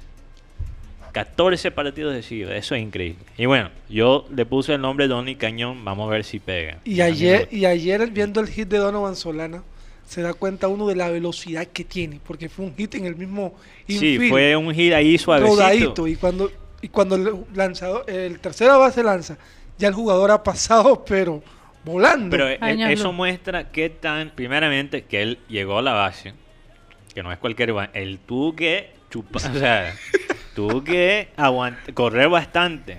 El hombre está en buen estado físico. Y segundo, eh, muestra la madurez de Donovan Solano, porque él es un bateador que puede encontrar un hit de cualquier forma, básicamente. Eso es lo que él mostró ayer. Lo otro que quería destacar es Luis Patiño, que lanzó dos innings más como eh, lanzador de relevo. Entonces él entró, le metieron dos carreras. Yo, mira, yo no voy a dar un análisis de la estrategia de, de béisbol porque yo sé que quizás para algunas personas no les interesa. Entonces voy a hablar de la manera más, la parte más psicológica. Lo que yo veo cuando Luis Patiño llega, eh, no hay duda de su talento. Y apenas- imagínate, está ya lanzando en la Liga Mayores a los 20 años. No paro de mencionar eso porque eso es increíble para una persona de aquí, de Barranquilla. Eso es increíble. Pero lo que él necesita, muchos de los mejores lanzadores, cuando llegan a, a- a lanzar, se inventan un personaje. Se convierten en otra persona. Y cuando yo veo a Luis Patiño lanzar, ¿A quién ves? Yo veo a, a Luis Patiño y que se está básicamente sin, bueno, no sé cuál es la, la palabra que puedo usar. se está divirtiendo. No, no, no, que está nervioso, Ah, ok. que está, se, le está orinando. Se le guardan los bolis. Exacto, que se le está Está embolsado. Está embolsado. está sudando. Yo lo veo y él suda, suda, suda. Está. Se, se la guardaron los bolis. Se le aguaron los bolis. Se le, se le, se ¿Qué le aguaron significa se le aguaron los bolis? Entonces, le dio miedo. le dio miedo. Entonces, yo lo veo como un todavía como un pelado de 20 años que está ahí, que como que, ¿qué hago aquí? Básicamente. Aunque no hay duda de su talento. Entonces, él se tiene que convertir en otra persona cuando él llega a lanzar. Él tiene que tener la confianza y eso viene con experiencia y con madurez. Pero, Claro. yo, pero yo creo que San Diego, bueno, por lo que he podido ver, San Diego es un equipo que tiene una batería de bateo muy fuerte. Ayer viendo a Don Manny Machado, que no es que le guste mucho a Mateo, pero No, Manny no es bueno. favorito. Pero el chico Tati Jr., Mm, Tati, que él- le hizo una falta a este equipo en los últimos partidos de la, te- la temporada anterior. Mm. Veo un San Diego fuerte en bateo y bueno, Luis Patiño puede que tenga muchos, muchas equivocaciones, pero se le nota algo que, que es muy importante, personalidad. Oye, pero Fernando Tatis, te voy a decir algo, para los que no siguen mucho el béisbol, recuerdan ese nombre, porque eso va a ser la próxima estrella del béisbol. Él, eh, dominicano, dominicano, hijo de Fernando Tatis Claro. Senior, claro que jugó en los Cardenales de San que, Luis. que jugó en muchos equipos, que era un jugador. Oye, que por cierto los Cardenales de San Luis están... Sí, Eh, Están fregados. Están fregados. como se dice por ahí. Están Está pringado, pringados. están pringado. Mm. Eh, pero, Pero- pero mira, un ejemplo de un lanzador que se convierte en otra persona cuando llega- Bartolo Colón. No, Bartolo Colón es Bartolo Colón todo el tiempo. Barto- Ese hombre, Pedro Martínez. No, incluso, eh, yo creo que Bartolo Colón con ese cuerpo podría ser dos o tres personas. Con ese, no, y con, y con ese nombre. Sí, sí, Sabatia. Sí, sí, Sebastián también. Pero eh, hay un joven que se llama James Karinchak. ¿Ok? Nombre ahí complicado. Él es lanzador, él es cerrador para los indios de Cleveland. Ese hombre, cuando él lanza, yo lo, yo lo he estado viendo porque obviamente Oscar Mercado está en los indios de Cleveland. Lo Entonces, tienen sentado. entonces lo he visto lanzar y este hombre es como una estrella de, de rock. Este, él, él llega, le pone una música que es Wild Thing, que es una canción Wild Thing. Wild Thing, que es bastante movida. Sí. Y él llega y él lanza como si fuera eh, el de Queen, Freddie Mercury. o sea, él, él lanza como si fuera Michael Jackson o algo, no sé. Él Tiene tiene, swing, tiene, un swing. Nu- nunca he visto algo semejante en un Mm. lanzador de las ligas mayores. Entonces eso es lo que Patiño, obviamente Patiño no se tiene que convertir en Michael Jackson. Pero se puede convertir en un Diomedes Díaz. Ajá, exacto, por lo menos un Diomedes Díaz, Oye, hablando de Diomedes un Díaz. Carlos pero Vive. Después te cuento la reflexión con Diomedes Díaz, pero Bueno. Ah, bueno, oye, pero quería que pasáramos a Gabriel Ochoa, que no, no hablamos de él. Eh, fallece en estos días. ¿Fue ayer o Vier- anteayer? ¿Viernes o El sábado? fin de semana, ¿no? Sábado. Fue el sábado. sí. Eh, ¿De qué fallece? Guti? Parece que hay un cáncer. Este Ujú. hombre, bueno, ¿Cuántos años tenía? 91 años. Ay, una vida larga. Hablar de este hombre es hablar de la historia del fútbol colombiano. Es hablar de la persona que ha ganado más títulos como técnico. Un ganador. Que su fútbol no era el más agradable, pero que era un técnico con esa varita de ganador. Y además caía bien en cada, cada uno de sus cada uno de sus alumnos. Y bueno, recordemos que este mayor alumno fue Pacho Maturana. Maturana. Imagínate. Y escuchar a, hablar a la gente de la América de Ochoa Uribe es como cuando el Liverpool habla de Kevin Dalglish, Dalglish, ¿eh? Dalglish. Dalglish. Da- Dalglish. Da- Dalglish, Sí. o cuando el Manchester habla de Ferguson, hablar de eh, hablar de él. Bueno, por eso la, El la- más grande, por eso la América le ha puesto a su sede administrativa Gabriel Ochoa Gabriel Uribe. Ochoa. Gabriel Ochoa. Bueno, Mira, muy interesante. 91 años. Vale la pena analizar realmente el legado de él. Obviamente con mucho respeto, porque veo eh, muchos comentarios que yo creo que es muy válido criticar el legado o cuestionar el legado, pero, pero sin bajar caña. O Mm. sea, estamos hablando que alguien, de alguien que falleció hace unos días. ¿no? Sí. Si quieres bajar caña, espera por lo menos dos años, un año. Pero, pero hubo alguien que comentó. No, y- pero he visto en las redes, tú sabes cómo es, cómo son la gente por Sí, las por ahí. redes. No y- y- Por, por ahí hay uno que y, está y- y grupos de WhatsApp el y momento, gente que salen a decir cosas que, mira, yo no estoy, estoy diciendo que estoy completamente en desacuerdo, pero hay que tener un poco de respeto para alguien que ganó tantos títulos. Es por algo que él ganó cinco de seguido con América. Y, y eso es lo que quería analizar. Yo como alguien que no vivió esos años, que no vio eh, ese equipo de América, yo solo puedo eh, dar quizás un análisis eh, estimado de, lo que quizás fue el éxito de ese equipo. Y mirando de mi experiencia, de lo que yo he visto en el fútbol, cinco años de seguido un título, eso no se consigue por tácticas. Aunque hay gente en este país que te trata de convencer que, que con, por ejemplo, Carlos Antonio Vélez, con 4, los, 1, 2, 3. ajá, con los dibujitos de Carlos Antonio Vélez, que eso es lo más importante en el, El, fútbol. el- el número celular 4, 1, 2, 3. Me parecen unos dibujitos de un niño en... Oye, y, y por cierto, ¿cuándo van a años. comenzar este los twitters que íbamos a... Sí, hay que, hay que empezar eso. Esta semana esta lo semana, lo- Pero- ¿cuándo lo vamos a lanzar? Un le- un le- una Pero cosa- antes de eso, porque quiero terminar este punto eh, sobre eh, el, el profe Ochoa. Eh, algo que yo no sabía es que él era médico Claro. Claro, sí, sí. antes de ser técnico. Entonces yo, yo me pregunto, ¿cuál es el éxito de alguien que gana cinco títulos decididos? Porque si... eh, eh, la razón que yo digo que no puede ser la táctica es que, o sea, una táctica, ok, te puede funcionar un año, pero no te funciona cinco años de seguido. Cinco años de seguido y el sexto título lo perdió por, por cositas muy Imagínate, pequeñas. casi él, seis. Él se retira de la medicina para dedicarse Sí, a... totalmente. Es que le ofrecen un trabajo como doctor, no recuerdo de cuál equipo exactamente, pero es se mete por el inicia. fútbol. Ahí es donde Él, em- empezó, si no estoy mal, en Santa Fe. Estuvo en América, Creo que fue Medellín. Santa Fe. Bueno, pero yo te digo algo de Ochoa Uribe. Pero, pero para terminar el punto, entonces yo creo que esa parte médica tiene que ver, porque antes muchos de los grandes técnicos nos concentramos en las tácticas de ellos, pero más que todo hasta, hasta hace poquito la diferencia entre un grande técnico y un técnico promedio era qué tanto podía cuidar la salud física de sus jugadores. Ah, Eso era la receta para el éxito Mm. hace unos años atrás, hace unas décadas atrás.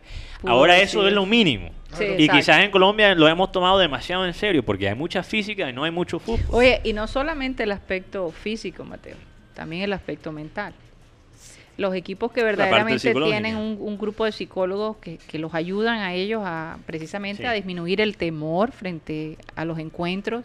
Por ejemplo, los, A manejar ciertas presiones. ciertas presiones. Muchos beisbolistas hemos visto que utilizan Sí. unas tácticas especiales para bajar toda esa tensión cuando tú ejemplo, tienes a eh, tres hombres en base y tú vas a tirar el último out y, y- y yo digo, ¿cómo haces tú para no desmayarte del terror? O sea, que tu, tu hit va a definir un partido. Es, es algo Y, y impresionante. hay, hay ciertos tics que tienen los jugadores como Juan Soto de los nacionales que se agarran los, los testículos. Él hace como un gesto así, no sé si eso como es... si fuera un toro. Sí, como si fuera un toro. Pero- Pero, ¿qué iba a decir, Guti? Yo que iba a decir también, su gran tristeza o su gran momento difícil fue no ganar a Libertadores cuando tuvo tres, liber- tres subcampeonatos de Libertadores. Mm.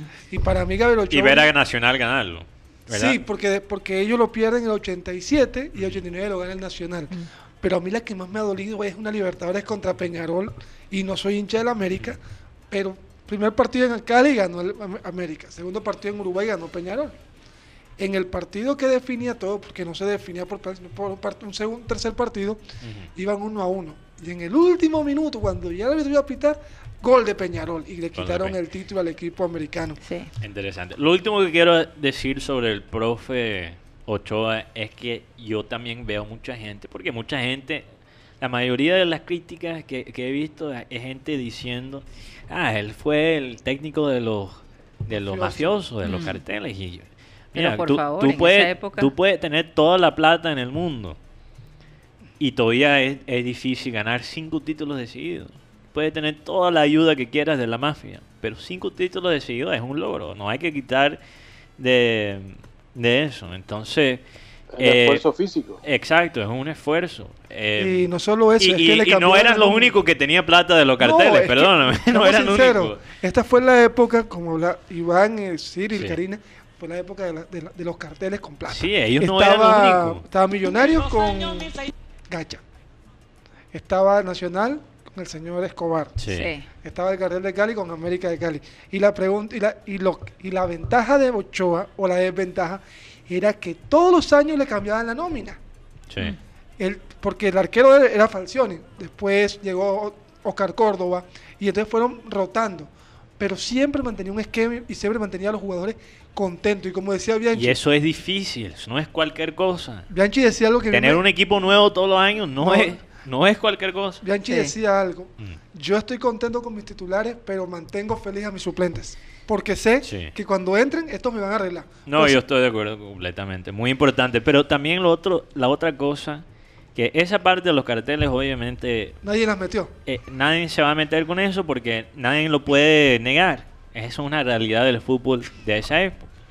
Eh, aunque la trampa sigue de otras maneras. Pero eso, eso es otro tema. Otro maletín. Ese es otro, ese es otro pero, maletín. pero lo último que quería decir de- del Ay. profe Ochoa es que hay también gente que le está echando culpa eh, a él por el fútbol defensivo que se ve Mm. en este país, que es el fútbol supuestamente ganador, porque le funcionó a Ochoa jugar de una manera defensiva, le ha funcionado a muchos otros, como a nuestro querido Julio Comesaña.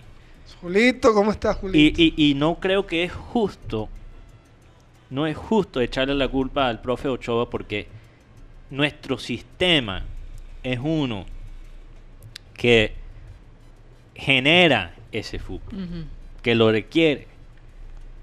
Aquí en el fútbol colombiano, por la manera, por el sistema de nosotros, el empate tiene casi el mismo valor que una victoria. Pero en este esquema, Mateo, porque en la época de ellos no. En la Pero- época de ellos era todo el año. Yo sé, era todo el Se año. conforman con el medio punto. Claro, Mateo, con la, se la medida, el con la medida sé. inglesa. Pero te digo algo. Pero, pero, pero también ellos tenían un esquema donde se había empate, se, se iba a penales, ¿no? Sí, no, no, eso no se dio. Aquí se dio Ah. fue por bonificación. Mm. Recordemos que cada Pero, pero el todavía- líder tenía un punto de bonificación. Pero de todos modos, hay gente echan- echándole la culpa al profe Ochoa por el fútbol defensivo que se ve ahora. Dicen que por él tenemos este fútbol defensivo. Y la realidad es que eh, no se puede echarle la culpa a una persona. Se tiene que echarle la culpa al, al sistema Al que sistema. tenemos ahora Este mismo. Porque de puedes ganar el, el título Sin- terminando sin- empatando todos los partidos. Empa- Oigan. empatando todos los partidos. Pero lo que Sí. destaco de Ochoa era también esto. Ochoa podía tener su base defensiva muy fuerte. Pero el equipo que cogía lo goleaba. Tengamos, tengámoslo claro. Bueno, Tenía a, Care- a Gareca. no era Tigre- monotemático al entonces. Tigre Gareca. Tenía a Anthony El Pipa de Ávila. Tuvo a Cabañas, un paraguayo. González Aquino. Tenía un equipo tan bueno, titular como suplente. Invencible. Decía que los suplentes era el equipo de los, de los, de los del barrio. O Oye, por esos días le, fue. ¿Cómo le iba al Junior Mm. frente al América? Era, Junior, era- eran partidos reñidos. Es sí. más, recuerdo un- el famoso Junior Tu Papá salió de un partido Junior América. Junior América, sí. Por- y como decía Abel, este Junior era, jugaba bien. Es que Junior siempre ha sido un equipo que juega bien. Que a los grandes se le enfrenta como grandes, a los chicos como, Bueno. como chicos. Como dijo alguien muy importante en la historia del Junior, lo que pasa es que para ganar la liga hay que meter goles hasta con las nalgas. Bueno, vamos, la- a y- dejarlo, vamos a y dejarlo con esa frase. Sí, Y vamos a dejarlo porque, ahí. porque Junior, tu papá y los demás son América. Y los demás. Oigan, eh, cambiando de tema, porque nos gusta cambiar de tema y, y- y- Cambiar de frente. y cambiar de frente. Hay gente que le interesa el fútbol y la gente que no. Entonces hay que dar un poquito a todos, ¿no?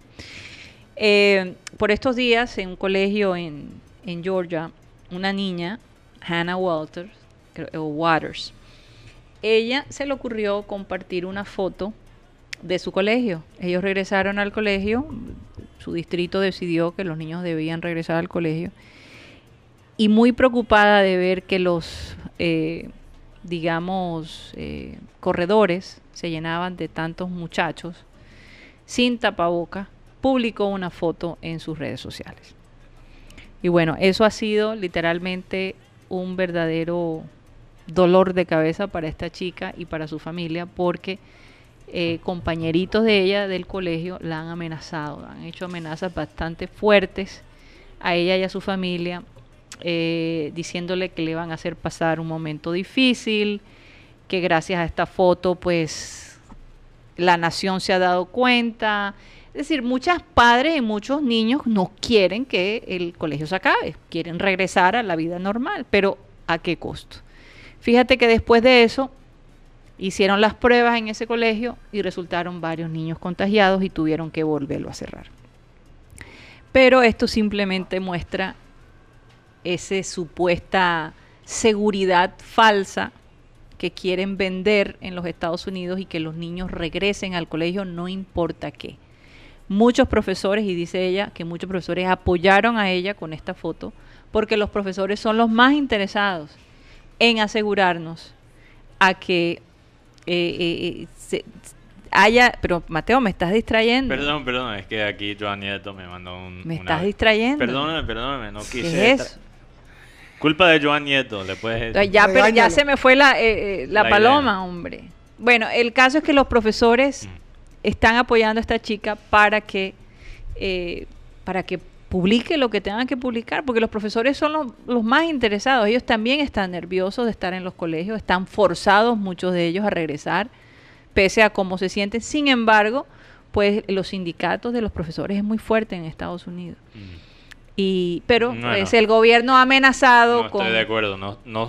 No es tan fuerte. No, no son tan fuertes, sino los, los, los, los profesores en, en Estados Unidos tendrían mejor sueldo. Bueno, sí. Todos los años tienen- le bajan los sueldos. Sí, eso sí es verdad, pero lo que te quiero decir es que de igual ellos luchan, o sea, Ellos- por lo menos luchan. tienen un sindicato que Sí, los protege. exacto. Pero de igual con seguridad que están amenazados, que no van a recibir los fondos, como ya lo dijo el presidente Trump, que los colegios que no abran, lo más probable es que no reciban los fondos fede- federales. Entonces, bueno, esto está creando controversia, vamos a ver qué pasa. Gracias a Dios me puse yo a pensar que aquí el gobierno tomó la decisión de no abrir los colegios hasta nueva orden. Porque primero está la Bueno, en, seguridad. Florida, en, Florida están, en Florida están cerrados hasta ah, por el primer semestre. Sí, pero parece que en septiembre van a abrir. Mira, no hay duda. Bueno, Florida- yo te hablo por el colegio de mis hijos, que por lo Colegios menos ellos hasta- privados, hasta, sí. el primer semestre van a estar cerrados. Pero los colegios Eh. públicos creo que tienen que abrir en septiembre.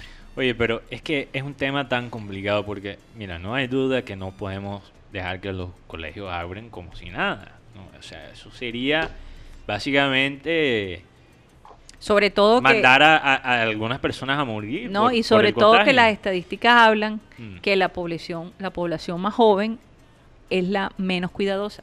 Y es el, el ve- vehículo. Es el vehículo para, Para la propagación, entonces pero pero es- al mismo delicada tiempo, la cosa. al mismo tiempo, especialmente cuando hablas eh, de las universidades, Sí. ¿ok? Porque ya cuando estás hablando de niños y, y estamos hablando de una educación más básico, ok, yo creo que hay estrategias que se pueden hacer en línea, pero estu- estudiar por, de, a un nivel universitario completamente en línea bastante difícil. Yo- y yo estaba hablando con una amiga mía que vive allá en California. Ella básicamente está haciendo su, su maestría, pero ella ya está enseñando cursos. Y yo le pregunté, ¿cómo te sientes con este semestre? Tremendo. Eh, ¿Estás nerviosa? Y ella dijo, sí, estoy nerviosa. sí. Eh, me preocupa, pero al mismo tiempo reconozco que hay una necesidad de no hacer los cursos completamente En línea. en línea porque el, el nivel de educación que se recibe a través de 100% digital es más baja. Sí, sí. sí, Y sí, tú- porque los niños tienden a distraerse más. No, pero estoy hablando de un nivel universitario. Mm. Que bueno, Y lo- que sí es verdad. lo de, lo, de a ve- distraer más. lo de 20 años también se pueden extraer bastante. Y, y- y- y en la universidad hay muchas más tentaciones Ah, que a los 12 con años. seguridad, sobre Pero- todo en Estados Unidos. Pero hablando, o sea, solamente de la calidad de la, de la educación. sí. Si tú no estás eh, en básicamente ahí físicamente, hay bastantes limitaciones. No, y es que el asunto, es- acuérdense que el presidente Trump dijo que supuestamente antes de las elecciones la vacuna ya estaría ah, circulando. eso es una mentira. Y, Eso y- pero ¿Por espera un será? momento, pero ¿Por qué espera un será? momento, pero Moderna o eh, Moderna, Sí, perdón, Moderna ya dijo, no hay forma, simplemente no hay manera, dijo el doctor Peter Hotez, que esa vacuna salga antes de las elecciones. Lo más probable es que salga a final de año y podría a principios del próximo año. ¿Qué significa que Colombia, cuándo la va a ver? No sé. Lo que me da risa es que Bolsonaro dijo que para enero ya Brasil tendría la vacuna, que supuestamente la empresa en, en la, eh, la farmacéutica de eh, Oxford les estaría dando las vacunas. No sé qué tan verdad sea. eso. Y entonces, después que lleguen las vacunas, ya todo se va a normalizar. En un par de semanas todos vamos a estar bien, según Bolsonaro. Es una Ay. cosa Todo absolutamente una ridícula. gripita. Sí, exactamente. Pero bueno, eh, imagínate. eh, yo creo que los brasileros van a tener que también analizar un poco a quién escogen como presidente. Porque esto, esto, esto que ha Eh, hecho ese- Bolsonaro ese con Bolsonaro Brasil. es un eh, Trump y medio. ¿ah? eh, yo creo que Todavía Bolsonaro peor. es todavía peor que Trump. Yo creo que Bolsonaro ganó la presidencia por víctima. O Yo creo porque que van después, del ellos van pu- a jugar después de la puñalada, yo creo que Sí, para que- mí exacto. Bolsonaro no tenía muchas posibilidades y, y darse el pueblo. Quizás incluso seguramente planeó eso. Sí, sí, porque eh, la Las, teorías conspiratorias pues, la puña- sugieren que, que- que fue todo un montaje, como lo hizo un expresidente de aquí cuando lo secuestraron. No voy a decir el nombre, pero todo el mundo piensa que eso le valió para que lo escogieran presidente después de su secuestro. imagínate. porque la Porque pregunta era el mártir. ah, porque la pregunta según las encuestas Bolsonaro estaba bien abajo Ujú. cuando de- Yo me acuerdo cuando pasó, ese esto, incidente. No, parece que él sí estaba, parece que él sí estaba ya uno de, era uno de los principantes cuando, cuando Sí. pasó esto. Pero no hay duda De, que lo- de después lo- de los prim- de- de- los pri- principales los, los principales, principales, lo que quiso. princip- principiantes No, no Principiantes. Es una mezcla de principiantes y principales. Sí, perdón. Principales. Aunque también es princi- principiante También es eso. Principales. Era uno de los candidatos principales. Mm. eh, pero no hay duda de que después del ataque, lo que se llama en inglés su, su base, o sea, la base, La base, sí. de sus eh, de su apoyo se aumentó bastante. Totalmente. Bastante. La Se vi- volvió un mártir, pues. una, una víctima. Un mártir, Una víctima. una víctima. Ah, no, yo creo que bueno. él pagó el Ah, por eso es que yo pienso que eh, esta situación del COVID nos va a hacer pensar muchísimo a quién escogemos como líderes. Sí, la verdad. Porque el presidente que se escogió por populismo peló el cobre en esta época. Oye, y el que le atacó, dijo, el que atacó dijo, yo estaba en una misión directamente de Dios, básicamente. Esto fue mandado de Dios. Mm, Dios Oye, tremendo guionista es Bolsonaro. Ah, imagínate eso. Pero lo que te digo es que hay personas que, bueno, que la gente no da, un- no da un peso por el gobernante porque decían, no, no tiene, no tiene experiencia Mm. y, ha, y ha podido manejar un poco mejor las cosas. Pero hay, perso Cuidado, hay, Guti, bueno, cuidado con el micrófono. hay gobernantes que uno pensaba que iba a tener una cierta... Deja la rabia. Deja la rabia, deja la rabia. Oye, eh, a- Aquí han Pero pelado el cobre terminar. algunos y aquí algunos han mostrado categoría en medio del, de esta pandemia. yo siempre Mira, lo es que dejo el terminar. dicho dice, mira, mira cómo está el COVID y te diré qué presidente tiene. Totalmente. Mira cómo está el COVID. Ah, Y bueno, exactamente. entonces, ¿dónde está nosotros? Estamos como por la mitad. ¿ah? 61%. Ni muy bien o, mu- o- 61%. ni muy mal. ciento. pero, pero, pero Colombia eh, ha tenido una muy buena imagen a nivel internacional de cómo ha manejado las cosas. O sea, no eh, sé si a nivel nacional. Tú sabes cuando, tú sabes cuando, tú sabes cuando Pero pido, bueno. cuando, cuando, cuando pides Yo una- creo que, le- eh, eh, de todos modos, el hecho de que él hable todos los días con la gente, yo creo que es hace chévere. las presentaciones, explica. Oye, es una cosa tediosa, pero bueno, se está La- comunicando con su gente. Tú sabes cuando pides una comida y te llega y la pruebas y dices, bueno, Se puede comer. no creo que voy a pedir de este restaurante de nuevo, pero está, está bien. Pero está manejable, está manejable. Está manejable. comestible. Es que tú sabes que la gente en o sea, Colombia... tres estrellas en Rappi. La gente, la gente en Colombia, y esto es algo a diferencia de los Estados Unidos, no es por comparar, pero la gente en Colombia, te sirven algo mal, no te gustó, mal servicio, simplemente no vuelves, nunca dices nada. Pero en Estados Unidos, si tú vas a un restaurante y te sirven mal, la comida está mala o el servicio ha sido malo, Tú- tú te quejas. Y devuelves la comida. Tú te quejas y te y te y ellos toman en serio tu tu queja. O te devuelven la comida o la plata. o la plata. Una de los dos, claro, hay gente que abusa, obviamente. Pero, eh, no vamos a decir nombres, pero hay gente que abusa. Pero- Pero, yo, he, yo he devuelto la comida en Barranquilla. Que Eso ahora- ahora sí, ahora sí, ahora que me la sí. Pero te voy a decir algo, Iván. Hace 15 años atrás, recuerdo yo haber estado en un restaurante muy bueno aquí en Barranquilla, pedí un salmón y el salmón estaba tan mal cocido, era, Eh, algo Estaba impresionante. azul, no era Y cuando me llegó la cuenta, no solo me querían cobrar el salmón que no me gustó, pero el nuevo que pedí. Imagínate. Y fue una gran conmoción y finalmente lo retiraron porque era absurdo. Nosotros estábamos en shock, no podíamos creer Mm. un, un- un restaurante de esa calidad que tanto es así que ya no existe, ya te puedes imaginar. Son de esos restaurantes que hemos hablado, muy bonitos por dentro. Se va el chef que comenzó el, el restaurante y ponen otro que lo hace a medio pelo Sí, y hay- ya se acaba. Hay restaurantes aquí en No duró Barranquilla- ni dos a lo años. mejor esos restaurantes que hay ahora, pues ya han tenido otra mentalidad y por eso. Eso No, es que tuvieron que años. cambiarlo porque ya Barranquilla, por lo menos en Barranquilla, ya es una ciudad mucho más internacional y donde los gringos van a decir esto no me gustó, cámbiamelo por otra cosa. Oye, pero, pero Joan, lo que pasa es que todavía sigue un problema yo estoy montando esta campaña contra los restaurantes espantajopos, ¿ok?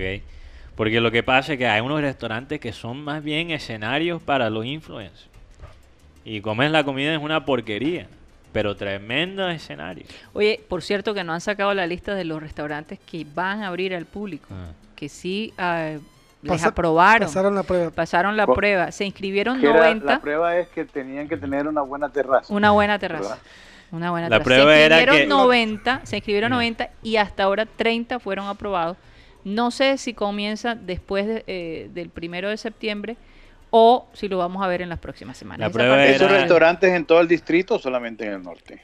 No, en Barranquilla. Buena pregunta. En Barranquilla. En No, no, pero está hablando de que si es en el norte o en el sur, to- en, to- en, todo- todo- en- todo en todas partes. Es o más, sea. se dice que el portal del Prado, centro Mm. comercial que está en la 53, mandó más de 25 Restaurantes. restaurantes la prueba Bueno, piloto. mandar como candidato Sí. es diferente que le aceptan. Por Vamos eso, a ver cuánto... 90. No, 32. pero sí te voy a decir algo, que ellos dijeron que los restaurantes de centros comerciales no pasaron. Sí. no O sea, no se puede, tiene que ser al aire creo libre. Que hay demasiado, es muy pequeño Sí. el, el establecimiento para tener Bueno, mucha no, gente porque por ejemplo en el que centro food comercial. Buenavista, el food, el food court que llaman, Mm. eh, es bastante amplio. Oye, y se ojalá que pudiera pongan el totumazo Ah, no, ese, ese la- va. en, el piloto. Ese va, el totumazo. Y, y ojalá que pongan el totumazo en el, en el piloto. Oye, pero yo me pregunto si la troja le habrán dado chance, porque ellos tienen un- una terraza, ¿no? No creo porque tiene techo. Ah, Aunque es terraza. Bueno, pero no, Creo que es es, que- a- aire libre. No, pero no, ¿No? tienes que tener algo de techo. Y si llueve, El totumazo, ¿Cómo vas a hacer? El totumazo No, no, no. tiene, hay- tiene terraza. Y tiene las dos. Pero Vamos a ver. quedar La troja no es restaurante. Mira, ah, además que no es restaurante, pero ellos venden Eh, ellos picadas, tienen ellos tienen sus picaditas ahí. además, ellos tienen. cuatro picadas después de la botella. Yo creo que la de prueba lunes era- a jueves, ¿ah? Mira, yo me imagino al alcalde aquí probando cada restaurante para ver cuál le gusta. Para, para escogerlo. No, yo no creo que probó, pero sí miró toda Ah, la, ok. la disposición. Era lo que aparentemente estuvieron mirando, era la disposición. De los Pero bueno, restaurantes italianos, ¿algún nombre? no ¿Hay sabemos, es que conocido? estamos pidiendo lista, estamos pidiendo lista. Yo, yo quisiera saber si en algún No, momento yo- yo va a te ser digo sal- una Esa vez, lista no ha salido Yo, todavía. yo me quedo, yo me quedo por ahora todavía con domicilio. Me Vamos a ver si dice lo mismo dentro de dos meses.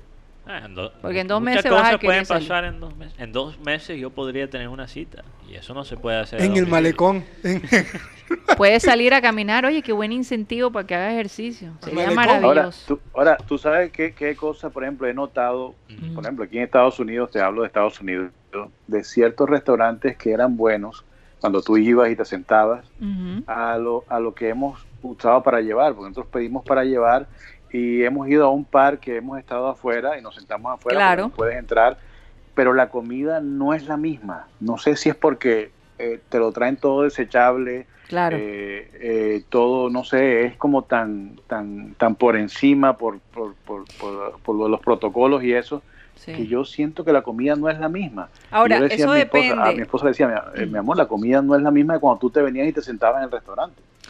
Obviamente, pero por otro lado hay restaurantes que se han inventado una manera de que tú, de entregarlo de tal manera que tú no te sientas, eh, que no veas la diferencia realmente. Eso depende del, del, del restaurante, ¿no? Eh, yo que, o sea, hemos estado probando distintos restaurantes y he visto cómo cada restaurante se esfuerza por, por, de una manera creativa por hacerte a ti sentir que estás recibiendo la comida como si estuvieras allí. Eh, pero eso no va a pasar en todos los restaurantes, obviamente. Sin embargo, vamos a ver, ya les contaremos cómo nos va.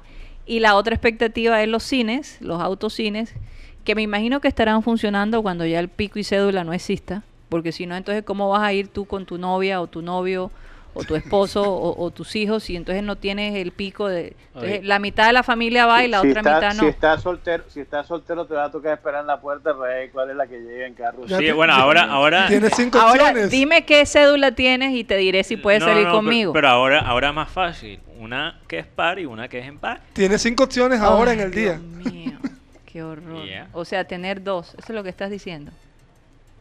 Eso no es lo que estoy diciendo. Lo que estoy diciendo es que eso podría ser una posibilidad. No, yo sí creo que eso es lo que estás diciendo. no estoy sugiriendo nada. Bueno, yo creo que ya se está poniendo un poco pernicioso, Mateo, y además es que porque ya son las 3 y 10, señores, ya tenemos que irnos. No. Sí, ya nos pasamos, óyeme. Pobre gente de producción, ya necesitan ir a almorzar. Aquí la mayoría no ha almorzado, Iván. Seguro ya tú tuviste tu almuercito y nosotros aquí trabajando con el sucio claro. del estómago. bueno, se nos acabó el tiempo, señores. De verdad, gracias por estar con nosotros. Iván Garrido, gracias por estar con nosotros. A Cyril Gueidos también. Y bueno, a ustedes por apoyarnos y seguirnos fielmente. Vamos a Y hablamos pedirle. de Ronaldo. Sí, ya hablamos de Ronaldo. de Está Ronaldo. como, Monotemático. como, como monotemático, Iván. Mañana vamos a hablar de Ronaldo. Es posible, dependiendo cuál sea Oye, la... el bambino aquí me explicó el porqué de su nombre, entonces mañana lo explico. Ah, bueno, me Es parece creíble. bien. Es creíble. Sí, es creíble. Ah, bueno, entonces, está bien. excelente. Yo tengo una idea de por qué le dicen así. No sé. Tengo este, este, te lo voy a decir y después tú me dices. Bueno, vamos a, a despedir nuestro programa con nuestro amado Abel González Chávez. Adelante, Abel. Bueno, tengo un versículo bíblico sencillo, pero que tiene una profundidad enorme. Dice, que Dios te mire con agrado y te llene de paz. Fíjate tú, que Dios te mire con agrado y te llene de paz. ¿Qué quiere decir esto? También para que Dios te mire con agrado y te llene de paz, tú también tienes que tener un comportamiento. Tienes que tratar de caerle bien a Dios. Es decir, muchas veces uno dice, no, es tan sencillo eso que dicen ahí, eso es para los ignorantes. ¿Qué, ¿Cómo así? Que Dios te llene de paz. Eh, el, universo tiene un movimiento, tiene, no digamos el universo, la Tierra. Son dos movimientos, uno que se hace cada 24 horas y otro movimiento que dura 365 días para manejar el ciclo. O sea, en la Tierra como planeta tiene un comportamiento programado. El hombre no, el hombre eh, puede o no programarse, pero de lo que yo sí estoy seguro es que tú tienes que manejar un comportamiento que haga que Dios te mire con simpatía. ¿Y cómo mira Dios? Evidentemente a través de Jesucristo, que fue el hombre que mandó aquí, su Hijo único, lo sacrificó y evidentemente ya comenzó a mirar al hombre sin, eh, sin la culpabilidad que manejaba antes de la llegada de Cristo, que es el que lava los pecados y el que hace que Dios nos mire con ojo de piedad. Bueno, entonces el, el- el- el versículo dice, que Dios te mire con agrado y te llene de paz. Tú verás si quieres merecer ese privilegio. Ahora, yo siempre, cada vez que reflexiono sobre estas cosas de la Biblia, que me parece un libro fantástico, me, pongo a pensar evidentemente la oferta de Dios para con el hombre. Nosotros podemos escoger entre ser una minúscula parte del universo a escoger y fabricar nuestro propio universo. Pero como ustedes y nosotros vemos que el universo no desaparece ni a los 100 años y parece que lleva más de 100 años de vida el universo, uno piensa que evidentemente el universo es eterno. ¿Por qué no pertenecer al universo? Para ganar la eternidad. Cuando nosotros dejamos o no queremos pertenecer al universo, sino crear nuestra propia eh, universo, nosotros somos finitos. Nos limitamos. Exacto. Automáticamente estamos diciendo, hombre, estamos para 80 años. No queremos participar de la longevidad del universo. Entonces ahí es donde el hombre puede perder la ruta. Porque no quiere ser una minúscula parte, que es lo que le corresponde cuando se integra al universo. Querramos o no, somos parte del universo. Allá. Si, si tú coges, por ejemplo, un, en internet, coges un, un mapa y, y- y te alejas, vas buscando acercarte a la Vía Láctea. Y entonces miras a la Tierra y la Tierra se ve un puntico hecho y allá, lejísimo, blanco. Imagínate nosotros que estamos dentro de ese puntico minúsculo. Somos más, menos que ese puntico. Desde luego, desde una perspectiva muy alta. Un hombre muy inteligente como Salomón, dice Eclesiastés 3.11, y puso Dios en el corazón del hombre eternidad. Claro. Nosotros lo puso la eternidad, pero tú escoges ser o no ser eterno. No, pero dice, en- en- todo lo hizo hermoso en su tiempo y ha puesto eternidad en el corazón de ellos, sin que alcance el hombre a entender la obra que ha hecho Dios desde el principio hasta el fin. Bueno, ese, ese es bastante complicadísimo y tal. y- Señoras y señores, Pero yo también, se nos acabó el time.